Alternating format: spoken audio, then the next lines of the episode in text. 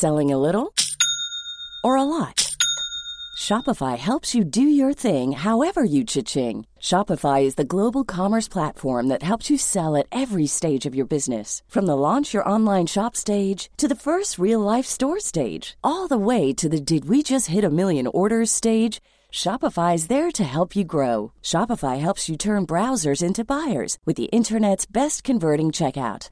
36% better on average compared to other leading commerce platforms because businesses that grow grow with Shopify. Get a $1 per month trial period at shopify.com/work. shopify.com/work. I'm Sandra, and I'm just the professional your small business was looking for, but you didn't hire me because you didn't use LinkedIn Jobs. LinkedIn has professionals you can't find anywhere else, including those who aren't actively looking for a new job but might be open to the perfect role, like me. In a given month, over 70% of LinkedIn users don't visit other leading job sites. So if you're not looking on LinkedIn, you'll miss out on great candidates like Sandra. Start hiring professionals like a professional. Post your free job on linkedin.com/people today. Mother's Day is around the corner. Find the perfect gift for the mom in your life with a stunning piece of jewelry from Blue Nile. From timeless pearls to dazzling gemstones, Blue Nile has something she'll adore. Need it fast? Most items can ship overnight. Plus, enjoy guaranteed free shipping and returns. Don't miss our special Mother's Day deals. Save big on the season's most beautiful trends. For a limited time, get up to 50% off by going to BlueNile.com. That's BlueNile.com.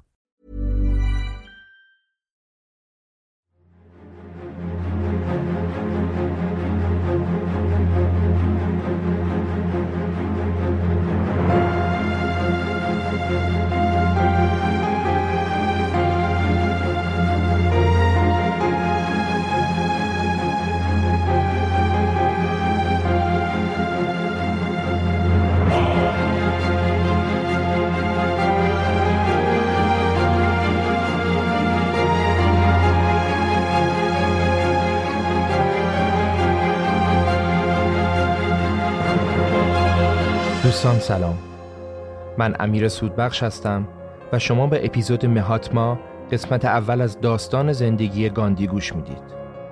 تو پادکست رخ شما هر بار با داستان زندگی کسایی آشنا میشید که قسمتی از تاریخ رو رقم زدن. داستان زندگی گاندی شاید نویدی باشد برای تمام افکارهایی که ناامید است.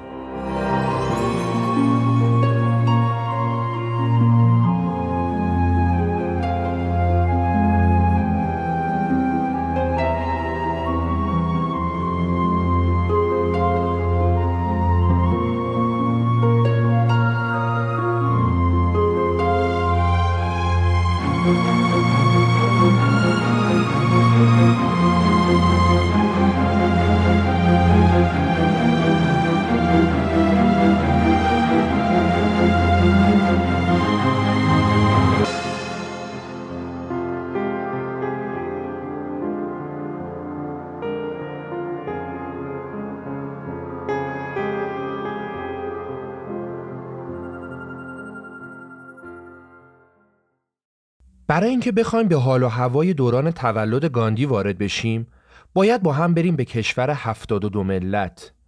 کشور دیدنی و عجیب غریب هند.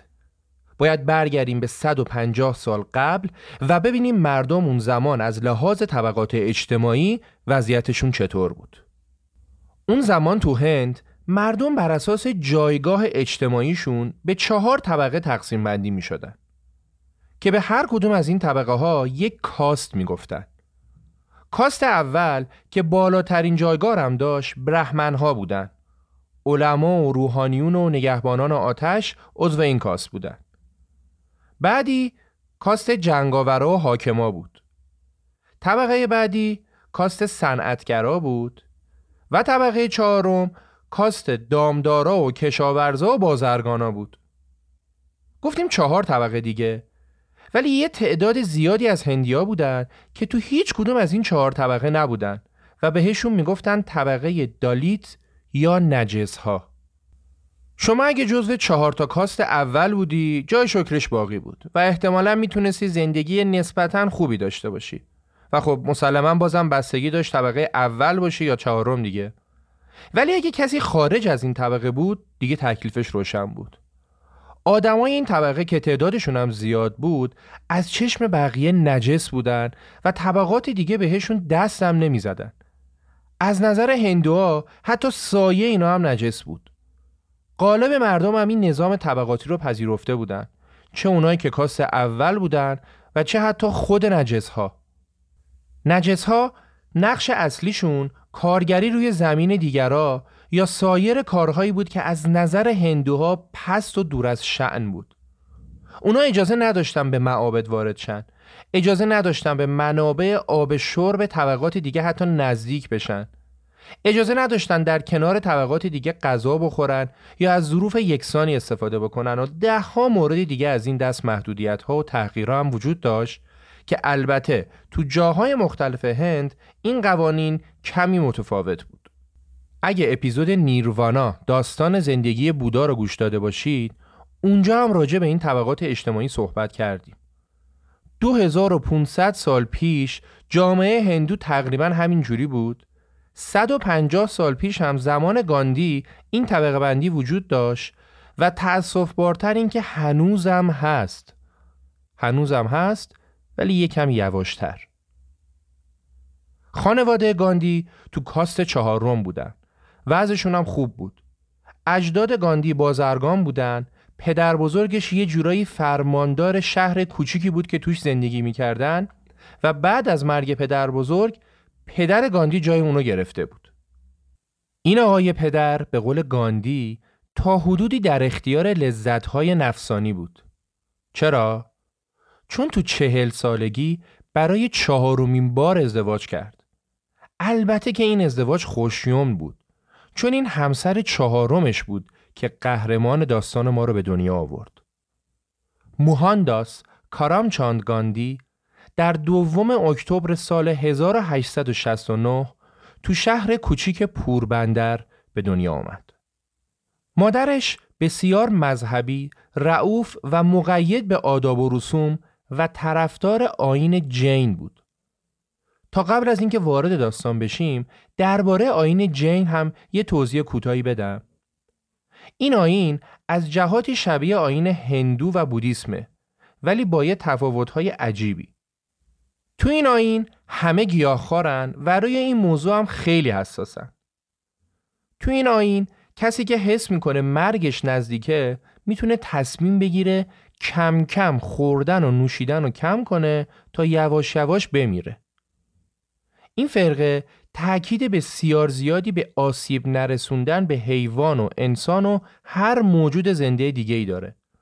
اونقدری که روحانیونشون جلوی دهانشون ماسک می‌زنن که حتی نفسشون موجودات معلق تو فضا را آزار نده. اونا از هر دلبستگی دنیوی هم بینیازن. هیچی برای خودشون ندارن. حتی بعضا پوشیدن لباس رو برای راهبان مرد حرام می‌دونن و آقایون راهب لخت مادرزاد میگردن و عبادت می‌کنن. ولی از همه اینا که بگذریم بنیان این آین بر آسیب نرسوندن به بقیه و عدم نیاز به تعلقات مادیه. برگردیم به داستان. گفتیم مادر مذهبی گاندی روش تأثیر زیادی گذاشته بود و موهان با توجه به تربیت مادر از همون بچگی گیاهخوار شده بود و تحت تأثیر قرار گرفته بود. موهان در دامن مادر بزرگ شد. رفت مدرسه ابتدایی. تو ابتدایی با جدول ضرب مشکل داشت. اوضاع درسیش خیلی خوب پیش نمی‌رفت. خودش بعدا گفت فکر کنم بچگیام کمهوش و کم حافظه بودم. ولی هر جوری بود اون درسشو ادامه داد. تو کل دوران طولانی مدرسه موهان پسری بود به شدت خجول، ترسو و کاملا بیاعتماد به نفس و وابسته به مادر. البته همچینم مظلوم نبود. شیطنت هم می‌کرد. تحسیگار بزرگترا رو می‌کشید. پول خوردار رو یواشکی بر میداشت می‌رفت سیگار می‌خرید. وقتی دید دوستش که گوشت خار بدن قوی و پرزوری داره و خودش نحیف و لاغره پیش خودش فکر کرد حتما به خاطر اینه که اون گوشت می‌خوره. و شروع کرد یواشکی گوشت خوردن و این کار رو یک سال ادامه داد خلاصه از این شیطنت ها زیاد می‌کرد و تازه یکی دو تا از این شیطنت های پسر بچه های تو این سن و سال هم می‌کرد که دیگه نمیشه گفت. تو سیزده سالگی موهان گاندی بچه محصل نعیف و خجول ازدواج می‌کنه. بله سیزده سالگی با دختری همسن خودش به نام کاستوربای ازدواج می‌کنه و یه همبازی شیرین و سر به راه پیدا می‌کنه. گاندی چهل سال بعد تعریف می‌کنه میگه منو سوار درشکه عروس نوماد کردن. عروس خانومم از اون ور سوار کردن. و من و همسرم برای اولین بار اونجا همدیگر رو دیدیم. بعد میگه تو اون سن من به همسرم حسادت می‌کردم و تازه سعی می‌کردم اقتدار خودم رو به عنوان همسر نشونش بدم. مثلا می‌گفتم حق نداری بری بیرون با بچه ها بازی کنی. ولی اون به حرفم گوش نمی‌کرد با من لجبازی می‌کرد و کار خودش رو می‌کرد برای همینم ما اوایل زندگی اکثرا با هم قهر بودیم درباره زندگی زناشویی و زندگی جنسی گاندی صحبت زیاده و حتی چند تا کتابم راجع بهش چاپ شده و ما جلوترم بهش اشاراتی می‌کنیم. ولی یکی از عواملی که زندگی جنسی گاندی رو تحت تاثیر قرار داد لحظه فوت پدرش بود. داستان این بود که در شب آخر زندگی پدر گاندی بالای سر پدرش بود بدن پدرش رو مالش می‌داد و ازش پرستاری می‌کرد. و البته کل خانواده هم می‌دونستن که دیگه امیدی به بهبود نیست. وقتی اموش اومد تو اتاق گاندی که دید اموش پیش پدرش نشسته و پدر دیگه تنها نیست اتاق رو ترک کرد و رفت در آغوش همسر. یکم بعد در اوج هیجان در اتاقش رو زدن و بهش خبر مرگ پدر رو دادن. گاندی همیشه می‌گفت ذهن پر از شهوت من نذاش لحظه آخر در کنار پدرم باشم. و این لکه که هیچ وقت نمی‌تونم از ذهنم پاکش کنم. حتی وقتی که چند وقت بعد از فوت پدر بچهش تو شکم همسرش سقط میشه مرگ بچه رو به مرگ پدر و عدم کنترل خودش به شهوت خودش رب میده و میگه من تقاس گناه هم رو دارم پس میدم. دو سال بعد از فوت پدر گاندی از دبیرستان فارغ التحصیل شد. اول می‌خواست تحصیلاتش رو تو رشته تب دنبال کنه ولی برادرش بهش یادآوری کرد که پدر از تشریح اجساد مرده ها متنفر بود و در نهایت با مشورت خانواده تصمیم گرفت بره انگلیس درسش رو تو رشته حقوق ادامه بده. گاندی خیلی ذوق رفتن به انگلیس رو داشت و با وجود اینکه وضع مالی خونه هم خیلی خوب نبود ولی اونا تونستن با وام و قرضی که گرفتن گاندی رو راهی فرنگ کنن. البته مادرش ته دلش اصلا به رفتن پسر راضی نبود. آخر سرم به این شرط راضی شد که گاندی بهش قول داد اونجا نزدیک سه تا چیز نشه. شراب، زن و گوشت. بعد گاندی باروبندی رو جمع کرد از تک تک اعضای خانواده خدافزی کرد. موقع خدافزی با مادر مادرش یک گردنبند انداخت گردنش که اون رو از خطر حفظ کنه و به یه روحانی جین هم سفارش کرده بود از دور هواشو داشته باشه.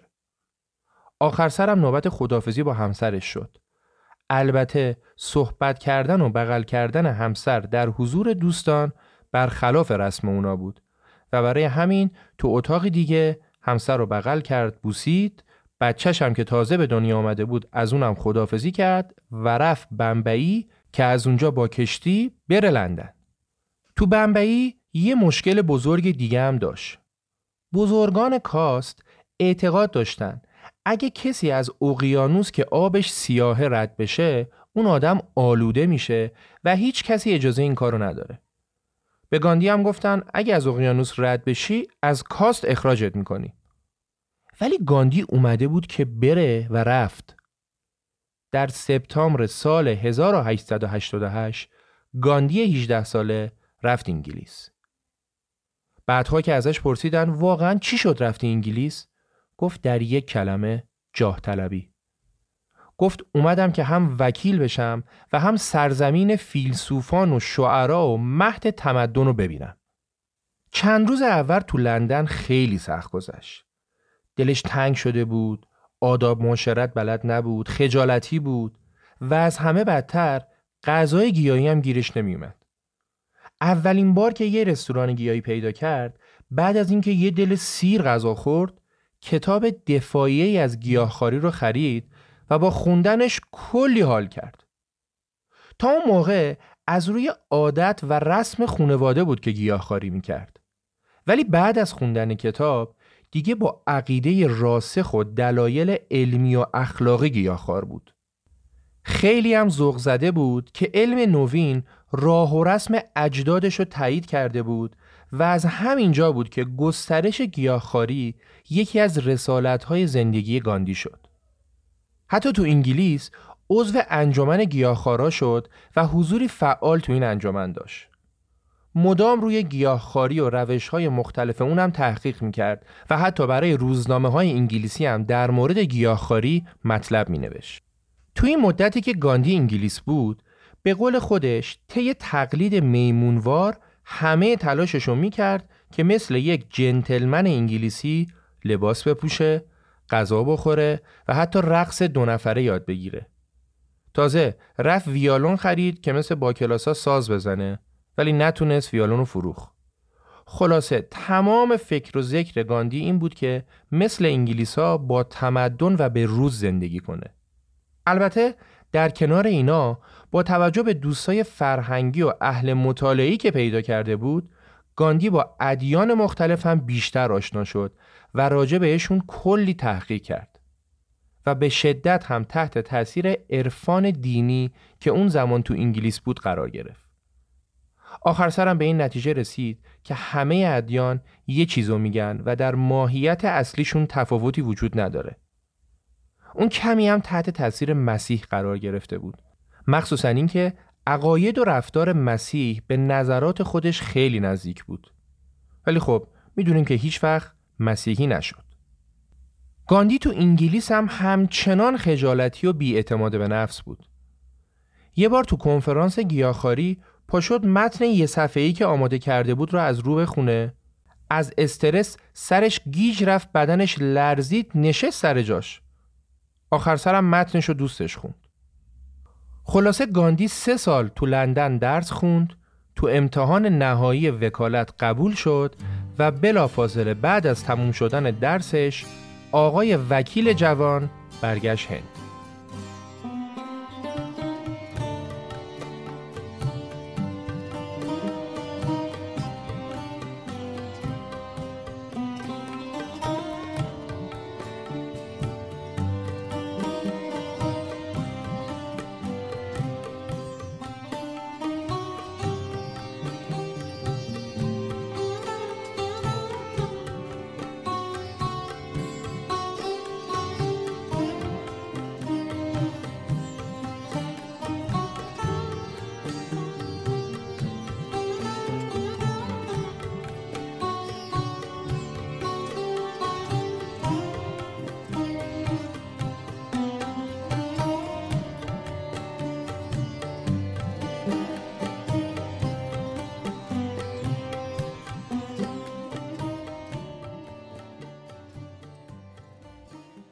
لذت بازگشت به وطن با خبر بسیار بدی که بهش دادن تلخ تلخ شد. در غیاب گاندی مادرش از دنیا رفته بود و این خبر رو مخصوصا به گاندی نداده بودن که تو کشور غریب دچار ضربه روحی نشه و بتونه درسش رو تموم کنه. تازه بعد برگشت یه مشکل دیگه هم بود. یادمونه دیگه قبل رفتن بزرگای کاست بهش گفته بودن بری از کاست اخراج میشی و اون رفته بود. ولی این ادیان و فرقه ها در کنار همه سختی ها یه چیز راحت هم دارن. توبه. گاندی هم رفت تو رود مقدس غسل توبه کرد بعدش هم یه شامی به کاست خودشون داد و قضیه حل شد. البته اولش اصلا راضی نبود توبه کنه. می‌گفت کار بدی نکردم که بخوام توبه کنم. ولی بعد به خاطر برادرش قبول کرد. برادری که برای تأمین مخارج تحصیل اون زیر بار قرض رفته بود و مسئولیت خانواده پدری و خانواده خود گاندی هم رو دوشش بود و اوضاع مالیش هم خیلی تعریفی نداشت. گاندی که خودشو به برادر مدیون می‌دونست خیلی دوست بتونه برای برادرش کاری بکنه. وقتی برگشت متوجه شد که برادرش تو کار با نماینده سیاسی انگلیسا به مشکل برخورده. گاندی گفت نگران نباش من میرم پیش نماینده انگلیس و مشکل رو حل می‌کنم و چون از قوانین انگلیس اطلاع هم داشت با اعتماد به نفس رفت جلو. ولی ولی نماینده انگلیس گفت آقا به شما هیچ ارتباطی نداره. شما تشریفتون رو ببرید. بعد هم که با اصرار گاندی مواجه شد گاندی رو از اونجا انداخت بیرون. این جریان خیلی به گاندی برخورد. هم جلوی برادرش شرمنده شد و هم به شخصیت خودش توهین شده بود. حالا شما این جریان رو به خاطر بسپارید تا داستان بره جلوتر و اتفاقات پیش رو رو بذاریم کنار این ماجرا و پازلمون رو کامل کنیم. خب حالا که گاندی درسش تموم شده بود و برگشته بود باید یه کاری دست و پا می‌کرد که بتونه به خانواده کمک کنه. پس پاشد رفت بمبئی که کار وکالت رو دنبال کنه. اما خب کسی بهش کار نمی‌داد. اولا که اون فقط مدرک داشت و از قانونای هند خیلی اطلاعی نداشت. دوما خجالتی بودنش و استرابی که داشت کارش رو خراب می‌کرد. سر اولین پرونده که اومد دستش تو دادگاه پاشد از موکلش دفاع کنه به تته افتاد سرش گیج رفت نشست سر جاش. بعد دادگاه هم پول بنده خدا رو پس داد. دید نه مثل اینکه این کاره نیست. بعدم شیش ماه معلم زبان شد اونجا هم چون مدرک معلمی نداشت نتونست کارش رو پیش ببره و دست از پا راستر معیوس و سرخورده برگشت پیش خانواده. یکم بعد گاندی پیشنهاد کاری نسبتا خوبی بهش رسید ولی کار کجا بود؟ آفریقای جنوبی یه شرکت که تو آفریقای جنوبی هم شعبه داشت برای یه دعوای حقوقی یه جورایی کمک وکیل می‌خواست و قرار بود یه ساله هم کارشو جمع کنه. گاندی پیشنهاد رو قبول کرد و در 24 سالگی رفت سمت دوربان آفریقای جنوبی. دقت کنید داریم راجع به زبانی صحبت می‌کنیم که هم هند مستعمره انگلیسه و هم آفریقای جنوبی. دوربان یکی از شهرهای بندری و بزرگ آفریقای جنوبیه که طبیعتاً یه سری بومی آفریقایی داشت یه جمعیت هندی هم داشت که تعداد کمیشون دار و تاجر بودن و اکثرشون کارگرای بدبخت هندی بودن که برای کار اومده بودن اونجا و هنوزم که هنوزه یکی از بزرگترین جامعه هندی های خارج از کشور هند تو همون آفریقای جنوبیه بعدش هم کنار این بومی های آفریقایی و هندی ها اربابای انگلیسی و هلندی هم بودن که البته این سفید پوستا با تحقیر کامل با رنگین پوستا برخورد می‌کردن و حتی اونا رو حمال صدا می‌زدن. تو این اوضاع و احوال گاندی پاشد رفت دوربان که خیلی شیک و مجلسی کار وکالت انجام بده. سه روز بعد از اینکه رسید با وکیل اصلی پرونده رفتن دادگاه. گاندی با کت و شلوار انگلیسی و شق و رق که نشون دهنده این بود که این بابا حتما یه کاری هست و از اون طرفم امامه هندی به سر رفت تو دادگاه همچین که قاضی چشش به گاندی افتاد با قیز بهش گفت اون امامه هندی تو از سرت بردار گاندی یکم فکر کرد گفت من ورش نمیدارم قاضی هم گفت تشریفتون رو ببرید از دادگاه برید بیرون از دادگاه بیرونش کرد همین موضوع تو روزنامه هم سر صدا کرد و مهمان ناخوانده نیومده پیش اربابان سفید به بدنامی مشهور شد. یه هفته بعد صابکارش فرستادتش یه شهر نزدیک تا دو دادگاه محلی یه سری مدارک رو ارائه کنه. شرکتی که گاندی رو استخدام کرده بود یه بلیت درجه یک قطار هم واسش می‌گیره که آقای وکیل راحت بره و برگرده. گاندی سوار میشه. سوار میشه. قطار حرکت می‌کنه. حوالی ساعت نه شب یکی از مسافرهای سپید پوست به مسئولین قطار اعتراض می‌کنه که این حمال تو کوپه ما چی کار می‌کنه مسئول قطار میاد گاندی رو می‌بینه تعجب می‌کنه چون هیچ رنگین پوستی نمی‌تونست بلیت درجه یک بخره. بعد میاد به گاندی میگه اینجا چیکار می‌کنی؟ گاندی بلیتشو در میاره نشون میده میگه خب بلیت دارم سر جام نشستم. مأمور قطار میگه باید جاتو عوض کنی بری کوپه درجه سه. گاندی هم که معلومه قبول نمی‌کنه و مسئول قطار از قطار میندازتش بیرون. هوا تاریک سرد گاندی مجبور میشه تو سرمایه شدید یه شب تا صبح رو تو اتاق انتظار ایستگاه قطار بمونه تا روز بشه و با قطار بعدی بتونه به سفرش ادامه بده تو اتاق انتظار با خودش دو دو تا چهارتا می‌کنه که برگردم هند و بیخیال این سختی ها بشم یا وایسم اینجا کار وکالتم رو دنبال کنم و در کنار وکالت مبارزه کنم و حقم رو بگیرم. همون شب گاندی مهمترین تصمیم زندگیشو می‌گیره. میمونم، تحمل می‌کنم و حقم رو می‌گیرم. امروزه ایستگاه قطاری که گاندی شب و تا صبح تو سرما اونجا گذرونده بود و بزرگترین تصمیم زندگیشو اونجا گرفته بود یه جور زیارتگاه برای هندیای آفریقای جنوبیه. حوادث به موضوع قطار ختم نمیشه. گاندی با بدبختی با قطار بعدی میره سمت مقصد. قسمتی از سفرم باید سوار دلیجان می شده. تو دلیجان بهش کنار درشکچی جا میدن چون رنگین پوستا اجازه نداشتن تو کابین بشینن. تو راه درشکچی سفید پوست می‌خواست سیگار بکشه جاشم تنگ شده بود به گاندی میگه برو رو رکاب بشین من راحت سیگارمو بکشم ولی گاندی قبول نمی‌کنه و درشکچی هم شروع می‌کنه به فحش و بد و بیرا گفتن و کتک زدن گاندی فحش می‌خوره کتک می‌خوره ولی حاضر نمیشه حرف زورش رو قبول کنه تا در نهایت مسافرها به درشکچی اعتراض می‌کنن و اونم مجبور میشه بیخیال ماجرا بشه و تا مقصد گاندی رو ور دلش تحمل کنه. گاندی می‌رسه مقصد و بعد از اینکه کارش رو تو دادگاه انجام میده جامعه هندیای اون شهر رو به یه نشست دعوت می‌کنه و درباره حق و حقوق ضایع شده هندیا باشون صحبت می‌کنه.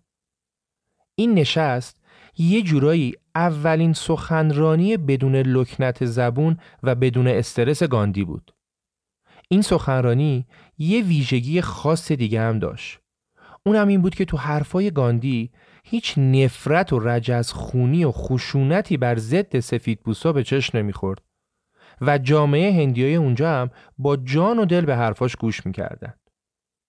جامعه‌ای که مالیات زیادی باید می‌داد، مردمش حق خرید زمین به جز جاهای خاص رو نداشتن، بهشون اجازه نمی‌دادن تو پیاده رو کنار سفید بوستا راه برن بعد ساعت نه شب بدون مجوز نمی‌تونستم بیام بیرون و خیلی چیزایی دیگه. گانتی بعدها گفت همیشه یادآوری این موضوع برای من زجرآوره که چطور بعضی آدما می‌تونن با تحقیر هم تو خودشون ایجاد احترام کنن. گاندی تو این مدت که داشت برای شرکت کار می‌کرد سعی کرد دانش و تبهرش تو وکالت رو بالا ببره تا بتونه رو قانون سوار شه و از طریق قانون مطالبات دیگش هم دنبال کنه.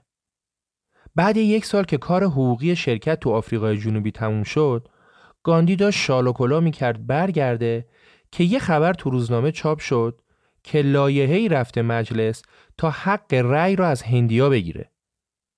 البته که تا قبل از این لایه هم با توجه به قوانین اون موقع فقط 250 نفر هندی می‌تونستن رأی بدن ولی الان حق رأی داشت از همین تعدادم گرفته می‌شد اطرافیان گاندی از اون درخواست کردن که برگشتش رو به تأخیر بندازه و بهشون کمک کنه که این لایه تصویب نشه و حاضر شدن حق وکالتش هم پرداخت کنن. گاندی قبول کرد رو موضوع کار کنه ولی بدون حق وکالت. بعد بلافاصله یه تومار اعتراضی نوشتن و 500 نفر امضاش کردند که جلوی تصویب لایحه رو بگیرن ولی کارشون به جایی نرسید و لایحه تصویب شد بعد از تصویب لایحه هم یه تومار اعتراضی دیگه این بار با ده هزار امضا جمع کردن و رسوندن دست وزیر خارجه مستعمرات بریتانیا و با وجود اینکه بریتانیا این لایحه رو وتو کرد ولی در نهایت با تصویب یه لایحه مشابه دیگه هندیا از حق رأی محروم شدند. درسته که اینجای داستان هندیا و گاندی دستشون به جایی نرسید ولی اتفاق بزرگی که افتاده بود این بود که برای اولین بار هندیای آفریقای جنوبی به صورت سازمان یافته از راه قانون جلوی زور ایستاده بودند و خبر این اتفاق به هند و انگلیس رسید. حتی روزنامه تایمز لندن هم دربارهش صحبت کرد. کارزار گاندی با اشتیاق کار می‌کرد. از قلم گاندی نامه پشت نامه و تومار پشت تومار مثل رگبار میریخ بیرون گاندی داشت یواش یواش گاندی می‌شد.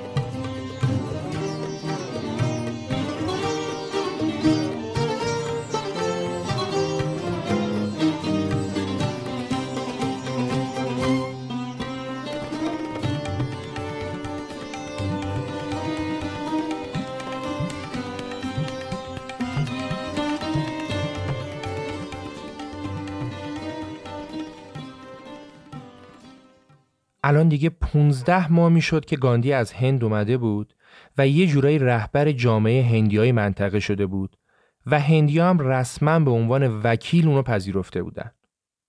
اون که جایگاه اجتماعیش هم بالا رفته بود درخواست وکالت تو دادگاه عالی رو داد. تا اون موقع سابقه نداشت که یه هندی رنگین پوست تو دادگاه عالی بتونه قضاوت کنه و مخالفت ها با این موضوع هم خیلی زیاد بود.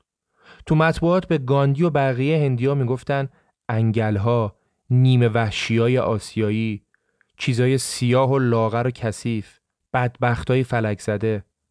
ولی در نهایت با وجود مخالفت های زیاد دادگاه عالی مجوز وکالت رو به گاندی داد.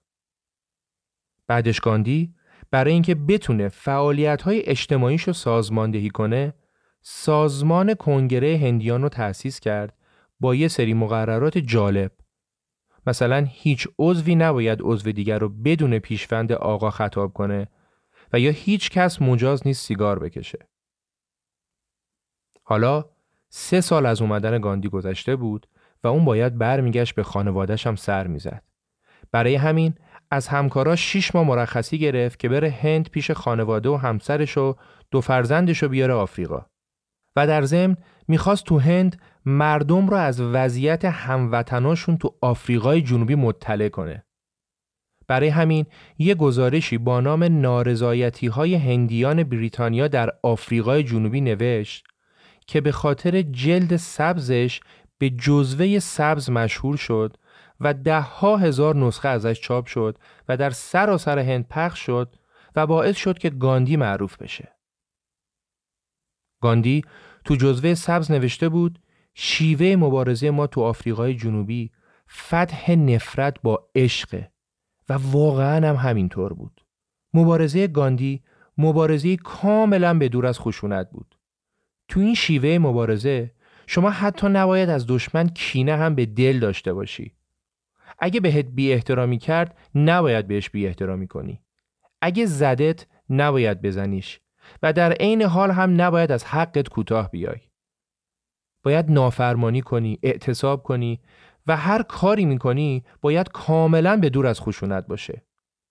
گاندی اسم این روش مبارزات خودشو گذاشت ساتیاگراها به معنی پافشاری بر حقیقت به معنی نیروی حقیقت خود گاندی می‌گفت نیرویی که از حقیقت و عشق و خشونت گریزی به دنیا میاد چیزی که تا امروز هم از گاندی به جا مونده همین ساتیاگره هاست که بزرگایی چون ننسول ماندلا و مارتین لوترکینگ و خیلی های دیگه از این روش استفاده کردن و مسیر تاریخ رو عوض کردن. چند وقتی که گاندی تو هند تو شهر خودشون بود چون بیماری تاون اومده بود گاندی رفت اداره بهداشت داوطلب ارائه خدمت شد و روی تمیزی دستشویی های سطح شهر نظارت می‌کرد و حتی خودش هم دستشویی رو تمیز می‌کرد. از طرفی هم به خاطر شهرت نسبی که به دست آورده بود به چند شهر سفر کرد و چند تا سخنرانی و مصاحبه هم کرد. یه کار دیگه هم تو این دوران کرد. رفت عضو کمیته بزرگداشت شستمین سالگرد پادشاهی ملکه ویکتوریا شد و سرود ملی بریتانیا رو به بچه های خانوادش هم یاد داد. بله، زندگی پرماجرای گاندی اتفاقای عجیب و غریب کم نداره. گاندی کاملا به بریتانیا اون زمان ارادت داشت. کم کم وقت برگشتن به آفریقای جنوبی بود. گاندی با زن و بچه سوار بر کشتی دوستش به سمت آفریقا حرکت کرد. همزمان یک کشتی دیگه هم داشت می‌رفت آفریقا. برای همین این شابه پیش اومد که بله گاندی خودش کم بود داره با خودش کلی هم آدم میاره از هند. برای همین وقتی کشتی ها رسیدن مقامات اجازه خروج از کشتی رو به هندیا ندادن و اون بدبخت ها 23 روز کنار ساحل تو کشتی موندن تا در نهایت اجازه دادن پیاده بشن. تو بندر یه جمعیت متعصبی از سفید پوستا منتظر بودن گاندی هم پیاده شه تا به روش خودشون باهاش تصفیه حساب کنن. روش خرکشی. خرکشی یعنی چی؟ ملت میریختن سر متهمی که همه مردم می‌دونستن گناهکاره و اونقدر میزدنش تا بمیره و در نهایت هم قانون هم کاری به کارشون نداشت و اصلا بین جمعیت معلوم نمی‌شد قاتل کی هست و قشنگ این یک روش کشتن بود. گاندی زن و بچه رو جلوتر فرستاد خونه دوستش خودش هم از کشتی پیاده شد و اومد تو بندر. چند قدمی که تو بندر رفت جلو جمعیتی که منتظرش بودن ریختن رو سرش و تا خورد زدنش. خونی و مالیش کردن. زیر مشت و لگت مجال هیچ دفاعی نداشت. شانسی که آورد همسر رئیس پلیس داشت رد می‌شد. دید ملت دارن یکی رو لط و پار می‌کنن. اومد به کمکش و پشت سر اون پلیس هم اومد و رسوندنش خونه دوستش. جمعیت مگه ولکن بودن؟ اومدن پشت در خونه داد می‌زدن. ما گاندی رو می‌خوایم تا بکشیمش. تا نکشیمش از اینجا نمیریم. آدمای متمدن وحشی خون جلوی چشاشون رو گرفته بود. در نهایت با هماهنگی پلیس گاندی با لباس پلیس یواشکی فرار کرد رفت کلانتری سه روز اونجا بود تا آبا از آسیا بیفته و اونا بیخیالش شن. خبر این اتفاق تا انگلیس هم رسید و چمبرلن که اون زمان وزیر مستعمرات بریتانیا بود تلگرام زد که کسایی که به گاندی حمله کردن رو باید دستگیر کنن. ولی گاندی از شناسایی زاربها و شکایت از اونا صرف نظر کرد. اون گفت اونا گمراه شده بودن و وقتی حقیقت رو بفهمن از کاری که کردن تأسف می‌خورن. این اتفاق با وجود همه سختی ها و دردهایی که داشت به بیشتر مطرح شدن گاندی خیلی کمک کرد و تو مطبوعات جو به نعفش عوض شد. مخصوصا که حتی از شکایت هم صرف نظر کرده بود. البته نه اینکه فکر کنید همه باش مهربون شده بودن نه فشار کمتر شده بود. گاندی سلمونی هم می‌رفت چون هندی بود موهاشو کوتاه نمی‌کردن. گاندی هم خودش موهاشو زد و با موهای کوتاه بلند رفت دادگاه کلی بهش خندیدن. البته انقدر این کار رو تکرار کرد که یاد گرفت باید چی کار کنه. از طرفی هم کمک های بی حد و مرزش نسبت به بقیه صدای زنش هم در آورده بود. در خونش باز بود هر کی می‌خواست بیاد. ورداشته بود یه نفر مسیحی بدبخت مریض آورده بود خونه اونقدر مریض بود که باید براش لگم میذاشتن دستشویی کنه. سر همین کارش هم با همسرش اختلاف پیدا کرده بود. دیگه از نظر همسرش مهربونیش از حد گذشته بود. وقتی قرار شد با خانواده به هند برگردن ملت به پاس قدردانی کلی پول و جواهر و طلا واسهشون آوردن. همسر گاندی هم خیلی ذوق زده شده بود. بعد عمری کلی طلا جواهر بهش رسیده بود. خود گاندی که بلد نمود از این کارو بکنه ولی خدا رو شکر می‌کرد ملت اینا رو واسهشون آورده بودن. اما همون شب خداحافظی گاندی تمامی هدایا رو جمع کرد تحویل داد به صندوق خدمت به جامعه هندیان و در جواب اعتراضای همسرش گفت اینا رو برای من آوردن و من راجع بهشون تصمیم می‌گیرم. یه کار دیگه هم کرد. بیمه عمر خانواده رو که چند وقت پولش هم داده بود قطع کرد. چون می‌گفت نباید بین من و هندیای دیگه فرقی باشه. مگه کارگرای هندی بیمه عمر دارن که ما داشته باشیم. این کارش حتی باعث شد صدای برادرش هم در بیاد و رابطش رو با گاندی قطع کنه.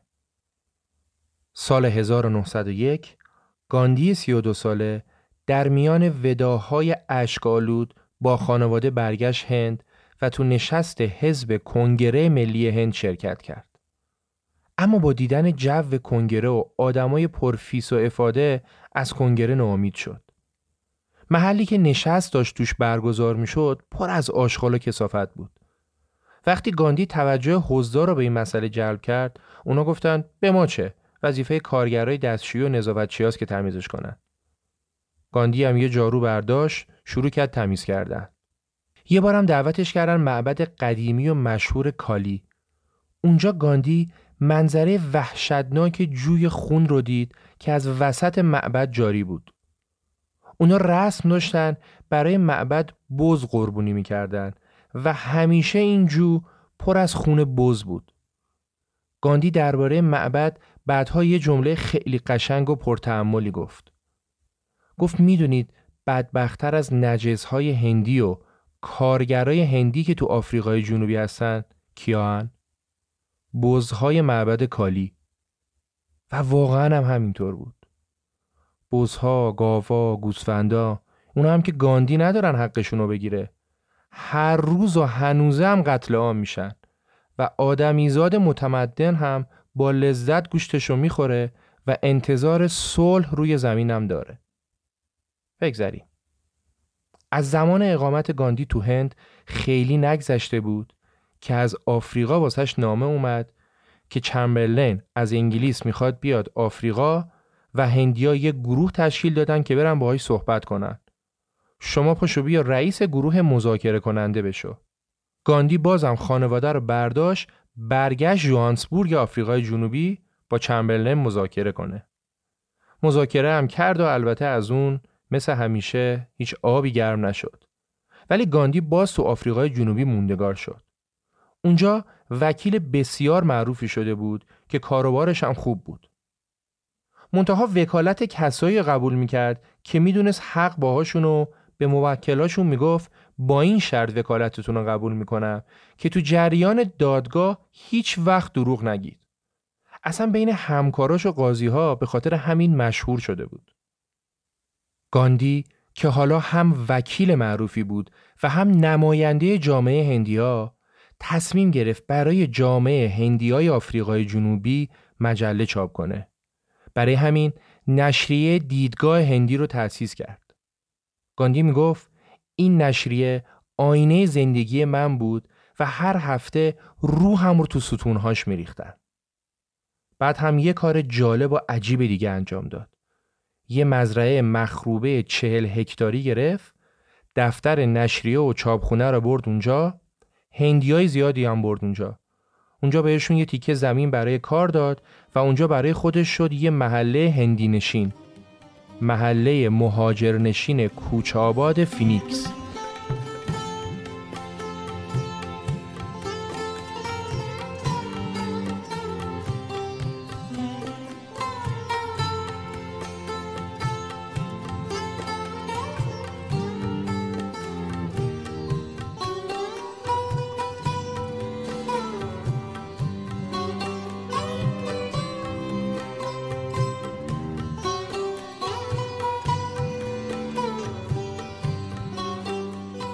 ارتباط گاندی با مقامات بریتانیا هم از همون اول خوب بود و گاندی کاملا مطیع اونا بود. حتی تو دو تا جنگ هم گاندی به همراه هندیای دیگه به صورت داوطلبانه حاضر شدن بیان تو جنگ و به مجروحهای جنگی بریتانیایی کمک کنن و ازشون پرستاری کنن. جنگ اول که به اسم نبرد بونرها مشهور شد، جنگی بود بین اربابای انگلیسی و هلندی که گاندی و تیم داوطلبش تو خط مقدم شجاعانه به سربازه انگلیسی سرویس می‌دادن. کشته و زخمی ها رو جابجا می‌کردن. از زخمی ها پرستاری می‌کردن. ولی تو جنگ دوم که به جنگ زلو معروف شد گاندی سرباز انگلیسی مجروحی ندید و همش داشتن جنازه ها و زخمی های طرف مقابل رو جمع می‌کردن. طرف مقابل کی بود؟ بومیای بدبختی که می‌خواستن از حق خودشون دفاع کنن و دست خالی جلوی توپ و تفنگ لط و پار می‌شدن. استعمار انگلیس با توپ و تفنگ اومده بود معنی متمدن بودن رو به بومیا یاد بده و گاندی هم داوطلبانه حاضر بود اگر سرباز این استعمار زخمی به تنش برداره ازش مراقبت و پرستاری کنه. البته که احتمال زیاد دیدن همین صحنه ها و روبرو شدن با واقعیت ها بود که جلوتر منجر به این شد که گاندی چهره واقعی استعمار پیر رو بشناسه. سال 1906 گاندی 37 ساله یه تصمیم شخصی عجیب دیگه گرفت. گاندی که تو این سن چهار تا پسر داشت تصمیم گرفت تا آخر عمرش هیچ وقت رابطه جنسی نداشته باشه. گاندی هر نوع رابطه جنسی رو شهوت می‌دونست و معتقد بود زن و مرد فقط برای بچه دار شدن باید با هم رابطه داشته باشن. بعدها در مورد قطع رابطه جنسی با همسرش گفت بعد از اینکه با زندگی مملو از لذت جسمی وداع گفتم رابطم با کاستوربای ماهیتی روحانی پیدا کرده بود. و این رابطه روحانی و دوری از نزدیکی تا آخر عمر یعنی چهل سال بعد ادامه داشت. گاندی از یک مرشد آین جین تو هند و همچنین از لو تولستوی نویسنده روسی که البته تو سالهای آخر عمرش تجرد اختیار کرده بود هم برای این تصمیمش الهام گرفته بود. آین جین رو یادتونه دیگه اول پادکست راجع بهش صحبت کردیم. یکی از آموزه های آین جین براهماچاریا یا مدیریت رابطه جنسیه که گاندی اعتقاد داشت این شکلی باید مدیریت بشه. و عجیبتر این که گاندی سالها بعد یه آزمایش جنجالی هم در این خصوص انجام داد. تو هند یه جاهایی هست به نام آشرام. آشرام جایی که مردم می‌تونن بیان توش زندگی معنوی داشته باشن یه جای پر از سکوت و جو عرفان و عبادت که استادای معنوی اونجاها به شاگرداشون درس هم میدن سالها بعد که گاندی تو آشرام خودش با یه عده از آدمای دیگه زندگی می‌کرد و دیگه پیرمردی شده بود از دخترای جوون خواست برهنه بیان کنارش بخوابن تا اون میزان مقاومت خودشو در برابر تجرد آزمایش کنه. اطرافیانش هم هرچی گفتن این برای شهرت و جایگاه شما خوب نیست توجه نکرد و نه تنها این آزمایش رو انجام داد و البته سربلندم از آزمایش اومد بیرون بلکه خودش تو روزنامه ها و مجلات هم راجع به این آزمایش صحبت کرد و عقاید خودش رو بازگو کرد. خلاصه اینکه سال 1906 گاندی برای همیشه با رابطه جنسی خداحافظی کرد و البته تو این سال یه اتفاق بسیار مهم دیگه هم افتاد. یه چالش جدید برای گاندی که مسیر استوره شدن اون رو قرار بود هموار کنه. Mother's Day is around the corner. Find the perfect gift for the mom in your life with a stunning piece of jewelry from Blue Nile. From timeless pearls to dazzling gemstones, Blue Nile has something she'll adore. Need it fast? Most items can ship overnight. Plus, enjoy guaranteed free shipping and returns. Don't miss our special Mother's Day deals. Save big on the season's most beautiful trends. For a limited time, get up to 50% off by going to Bluenile.com. That's Bluenile.com. How would you like to look five years younger? In a clinical study, people that had volume added with Juvederm Voluma XC in the cheeks perceived themselves as looking five years younger at six months after treatment. Look younger, feel like you. Add volume for lift and contour in the cheeks with Juvederm Voluma XC. Reverse signs of aging by adding volume to smooth laugh lines with Juvederm Volure XC. For important safety information and to find a licensed specialist, visit juvederm.com. That's J U V E D E R M.com. Not for people with severe allergic reactions, allergies to lidocaine, or the proteins used in Juvederm. Common side effects include injection site redness, swelling, pain, tenderness, firmness, lumps, bumps, bruising, discoloration, or itching. There's a risk of unintentional injection into a blood vessel, which can cause vision abnormalities, blindness, stroke, temporary scabs, or scarring. Talk to a licensed specialist to find out if it's right for you. تو این سال یه فرمانی صادر شد که گفتن تمام هندیای بالای هشت سال باید بیان ثبت نام کنن و انگوشنگاری بشن و بدون برگ ثبت نام نمی‌تونن بیرون تردد داشته باشن. انگوشنگاری هم از هر ده تا انگوش باید انجام می‌شد. تا قبل این فقط از مجرما اینجوری انگوشنگاری می‌کردن و انگار به صورت پیشفرض همه هندیا مجرم بودن و باید با برگه ثبت نام رفت آمد می‌کردن. دولت می‌خواست این کارو بکنه که در نهایت بتونه آمار دقیق هندیا رو داشته باشه کارگرها رو با دستمزد کم نگه داره و هر کسی دیگه ای که نخواست و بتونه راحت اخراج کنه. تازه همراه با این قانون مالیاتی که باید هندیا می‌دادن هم زیاد شد. این قانون معروف شده بود به قانون قلاده سگ و البته قانون سیاه هم بهش می‌گفتن. گاندی گفت من بمیرم هم راضی به قبول این کار نمیشم. جبهه مقاومت گاندی شکل گرفت. حالا روش مقاومت گاندی چطور بود؟ قبلتر توضیح دادیم. روش ساتیاگراها مبارزه به دور از خشونت برم بشینن با مقامات مذاکره کنن و ارشادشون کنن. از اونجایی که اون منطقه مستعمره بریتانیا بود، گاندی رفت انگلیس که با مقامات مسئول رایزنی کنه. اینم باید بدونید که گاندی اون موقع و حتی تا چند سال بعدش به واقع فکر می‌کرد امپراتوری بریتانیا نهادی با رسالتی الهی که برای خیر بشر تأسیس شده و می‌گفت ما افتخار می‌کنیم که رعیت بریتانیا هستیم. خلاصه گاندی تو مذاکره با دولت انگلیس به ظاهر موفق شد نظر مثبت اونا رو به دست بیاره. ولی سیاست انگلیسی ها چی بود؟ انگلیسی ها اون منطقه از آفریقای جنوبی رو به عنوان مستعمره خودمختار اعلام کردند تا اونا بتونن بدون تاییدیه دولت بریتانیا قانون قلاده سگ رو تصویب کنن.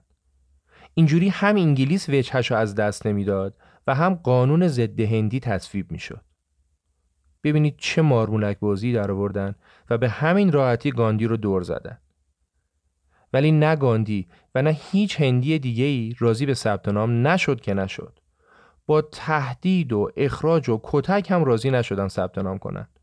تا اینکه در سال 1908 گاندی 39 ساله را دستگیر کردند و به جرم عمل نکردن به قانون تو همون دادگاهی که خودش وکالت می‌کرد دادگاهیش کردند. گاندی هم کاملا جرمش رو پذیرفت و تو دادگاه خواهان اشد مجازات برای خودش شد. دادگاه اونو به دو ماه حبس محکوم کرد. گاندی رفت زندان پشت سرش اکثر جامعه هندیا گفتن آقا ما رو هم زندانی کنید. ما هم بمیریم قبول نمی کنیم بریم ثبت نام کنیم. این سرپیچی شجاعانه از آدمایی که تا الان بزدل و حقیر به نظر می رسیدن تو هند و آفریقا و انگلیس کلی سر و صدا کرد. وضعیت داشت بدتر می شد که یه نماینده از جانب ژنرال اسموتس که مسئولیت مستعمره بریتانیا تو آفریقای جنوبی رو بر عهده داشت فرستادن تو زندان پیش گاندی و به گاندی گفتن آقا اگه شما بیای داوطلبانه ثبت نام کنی ما فرمان اجباری ثبت نام و اقدامات بعدی رو همه رو لغو می‌کنیم. شما بیا داوطلبانه ثبت نام کن که فقط بتونیم آمار داشته باشیم و جلوی ورود غیرقانونی هندیا رو بگیریم. گاندی هم در کمال ناباوری قبول کرد. گفت خب باشه. من بهتون اطمینان میدم که این کار رو انجام میدم. گاندی اومد بیرون با بقیه مشورت کرد که باید بیایم داوطلبانه ثبت نام کنیم. اکثر افراد که به گاندی اعتقاد داشتن به تصمیمش احترام گذاشتن و قبول کردند. ولی یه گروه تندرو هندی به هیچ وجه قبول نکردن و گفتن تو پول گرفتی ترسیدی می‌خوای امضا کنی. و حتی تهدیدش کردن که اگه بخوای بری امضا کنی خودمون دخل تو میاریم گاندی هم گفت اگه قراره بمیرم چه بهتر که به دست برادرم بمیرم تا به مرگ طبیعی و تصمیم گرفت کاری رو بکنه که فکر می‌کنه درسته و طبق قرار قبلی حرکت کرد که بره داوطلبانه ثبت نام را انجام بده. اون گروه تندرو هندی هم به وعدهشون عمل کردن. اومدن سر راه گاندی زدن لط و پارش کردن.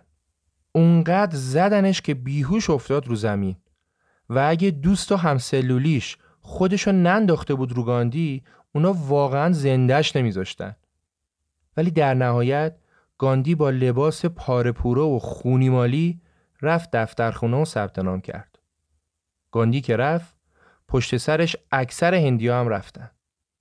حالا نوبت دولت بود که به بعدش عمل کنه. ولی جنرال اسموتس خیلی شیک اومد گفت نه چه وعده ای؟ ما هندی ها رو مجبور کردیم بیان ثبت نام کنن و اونا اومدن ثبت نام کردن. خبر رسید به گاندی. گاندی چیکار کرد؟ تمام اندیا رو جمع کرد و جلوی اصحاب رسانه برگه ثبت نامش رو آتیش زد و پشت سرش همه هندیا هم همین کارو کردن و شرمندگی موند برای اون گروه تندرو که می‌گفتن گاندی پول گرفته و ترسیده. گاندی هندیا رو به تظاهرات صلحآمیز هم دعوت کرد و یک گروه به همراه پسر بزرگ گاندی تظاهرات رو شروع کردند. دولت هم گاندی رو گرفت دوباره محاکمه کرد دو ماه زندان با اعمال شاقه. دو ماه تموم شد اومد بیرون دوباره گرفتنش دو ماه دیگه. همینجور پشت سر هم میگرفتنش زندانیش می‌کردن. تو این زندانهای دوره ای اون می‌تونست جریمش رو پرداخت کنه بیاد بیرون.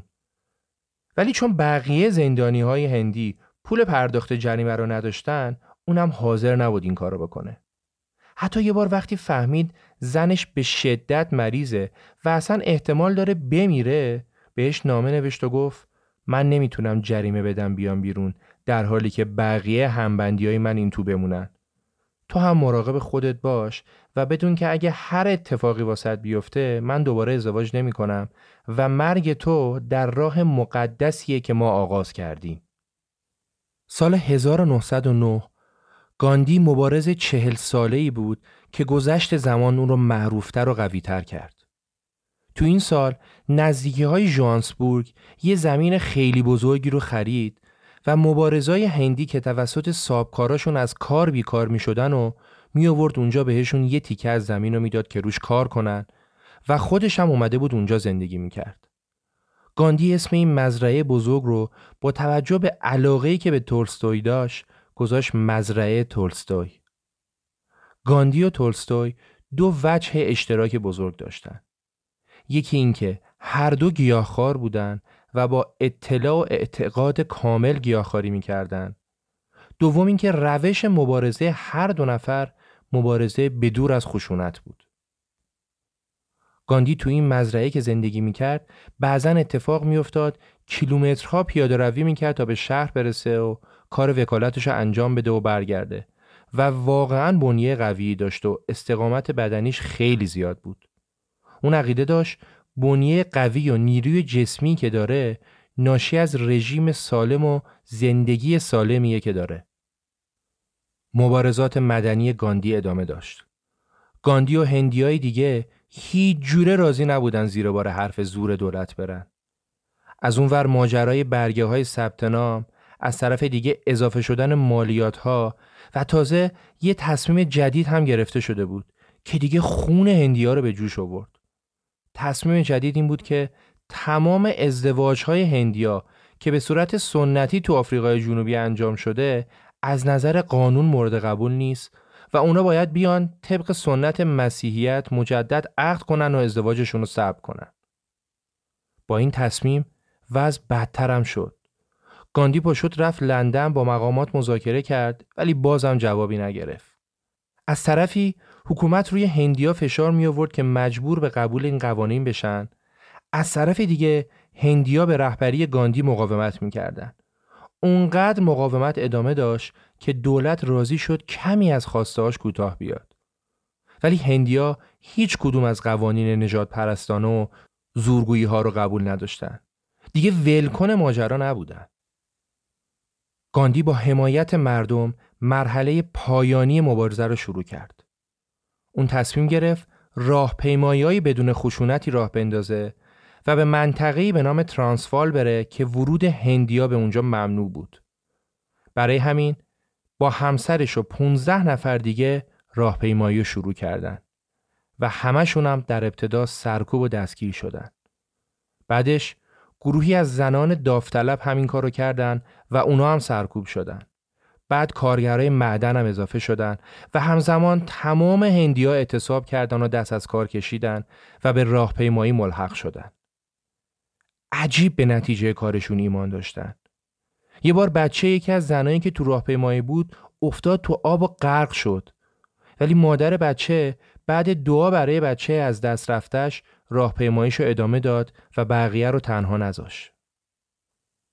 این اعتصاب و راهپیمایی با وجود اینکه کاملا بدون خشونت برگزار می‌شد ولی اصلا هم کم کشته و زخمی نداد.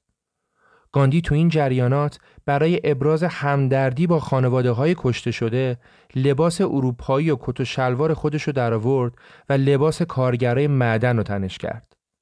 سبک لباس پوشیدن جدیدی که تا آخر عمرش هم عوض نشد. فشار رو گاندی و همه هندی های دیگه از طرف دولت و ژنرال اسموتس بسیار زیاد بود. می‌زدن، میکشتن، دستگیر می‌کردن. چند هزار نفر از هندیا دستگیر شدن و با زخمی یا کشته شدن هر یک نفر اراده بقیه افراد دو برابر می‌شد. و اونا انقدر رو خواسته هاشون پافشاری کردند تا آخر سر در ژانویه سال 1914 هشت سال پس از تصویب اولیه قانون قلاده سگ هندی ها به رهبری گاندی تونستن حرفشون رو به کرسی بشونن. گاندی قرارداد پیشنهادی رو امضا کرد که طبق اون مالیات لغو شد همه ازدواج های قبلی هندیا معتبر اعلام شد اجبار همراه داشتن برگه های ثبت نام برداشته شد و تازه امتیازهای دیگه هم به هندیا داده شد. تصویب این قانون پیروزی و فتح نیروی معنوی ساتیاگراها بود. گاندی اسم قانون مصوب رو گذاشت منشور کبیر آزادی آفریقای جنوبی. تو همین دوران بود که رابیندرانات تاگور بزرگترین شاعر هند و اولین آسیایی که نوبل گرفت به گاندی لقب مهاتما رو داد. معنی کلمه مهاتما یعنی روح بزرگ یعنی کسی که روح بزرگی داره. پس گاندی در هند متولد شد و 45 سال بعد در آفریقای جنوبی مهاتما شد.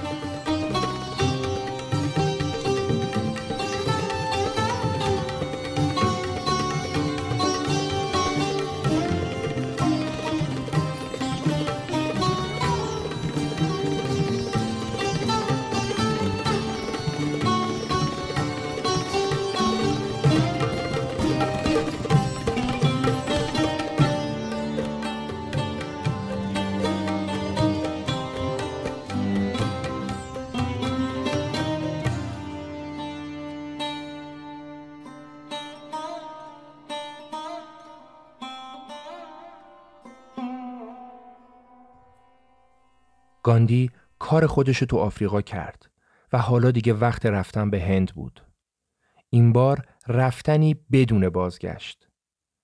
مهانداس گاندی وکیلی که 22 سال پیش با کت و شلوار و بلیت درجه یک کشتی مسافربری به آفریقای جنوبی اومده بود حالا با اسم مهاتما گاندی با لباس فقیرترین قشر هندی ها و به اصرار خودش با بلیت درجه سه داره برمیگرده به کشوری که تو بندرش صدها نفر از مردم منتظرن تا ازش استقبال کنن. داستان تموم شد؟ نه، شروع شد. اگه دنیا مهاتما گاندی رو می‌شناسه برای اتفاقایی که تو هند افتاده میشناستش و تازه قراره تو اپیزود بعدی سراغ هند بریم. ولی تقریبا تمامی اندیشه ها و عقاید گاندی تو آفریقای جنوبی شکل گرفت. گاندی 22 سال از عمرش رو صرف مبارزه تو آفریقای جنوبی کرد و در بیانیه خداحافظیش گفت این شبه قاره برای من سرزمینی مقدسه مثل سرزمین مادریم. عشقی که از سوی هموطنانم به من داده شد تا ابد به عنوان گرامی ترین گنجینه در خاطرم میمونه. ژنرال اسموتس گفت گاندی قدیسی بود که سواحل ما رو ترک کرد و امیدوارم این سفرش بازگشتی نداشته باشه. گاندی قبل از رفتنش یه جفت صندل هندی دستباف به ژنرال اسموت هدیه داد. به کسی که بهش خیانت کرد و چندین و چند بار زندانیش کرد. انیشتن یه حرف جالبی درباره گاندی می‌زنه. او میگه شاید نسلهایی که در آینده میان به سختی باور کنن که اصلا چنین فردی در قالب گوشت و پوست و خون روی همین خاک قدم برداشته. اپیزود رو با سخن پرتعملی از گاندی به پایان می‌برم. گاندی میگه وقتی تو جریان مبارزات ناامید میشم به خاطر میارم که در طول تاریخ راه حق و عشق همواره پیروز بوده ما باید همیشه با این واقعیت فکر کنیم که حکمرانان و قاتلان در برهی شکست ناپذیر جلوه می کنند ولی در نهایت همه آنها سقوط می کنند. ولی در نهایت همه آنها سقوط می کنند.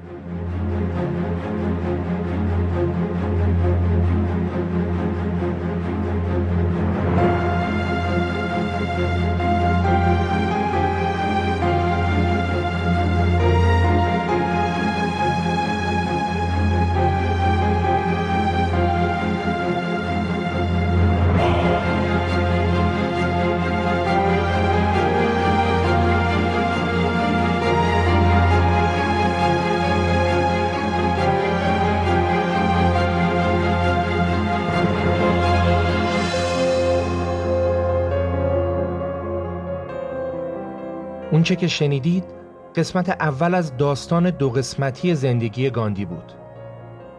کار جدیدی که تو پادکست رخ دارم انجام میدم اینه که با کمک شنونده ها اپیزودها رو به صورت تیمی داریم کار می‌کنیم.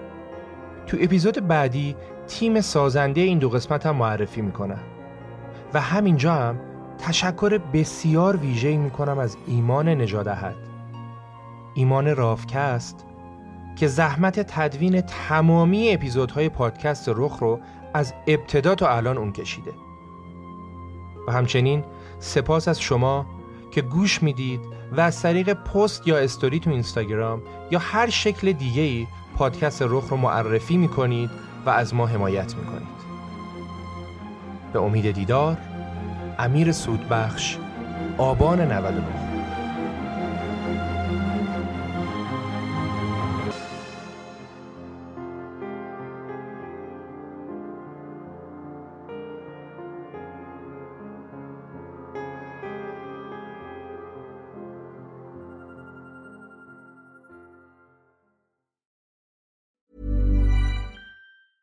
Hey, it's Danny Pellegrino from Everything Iconic.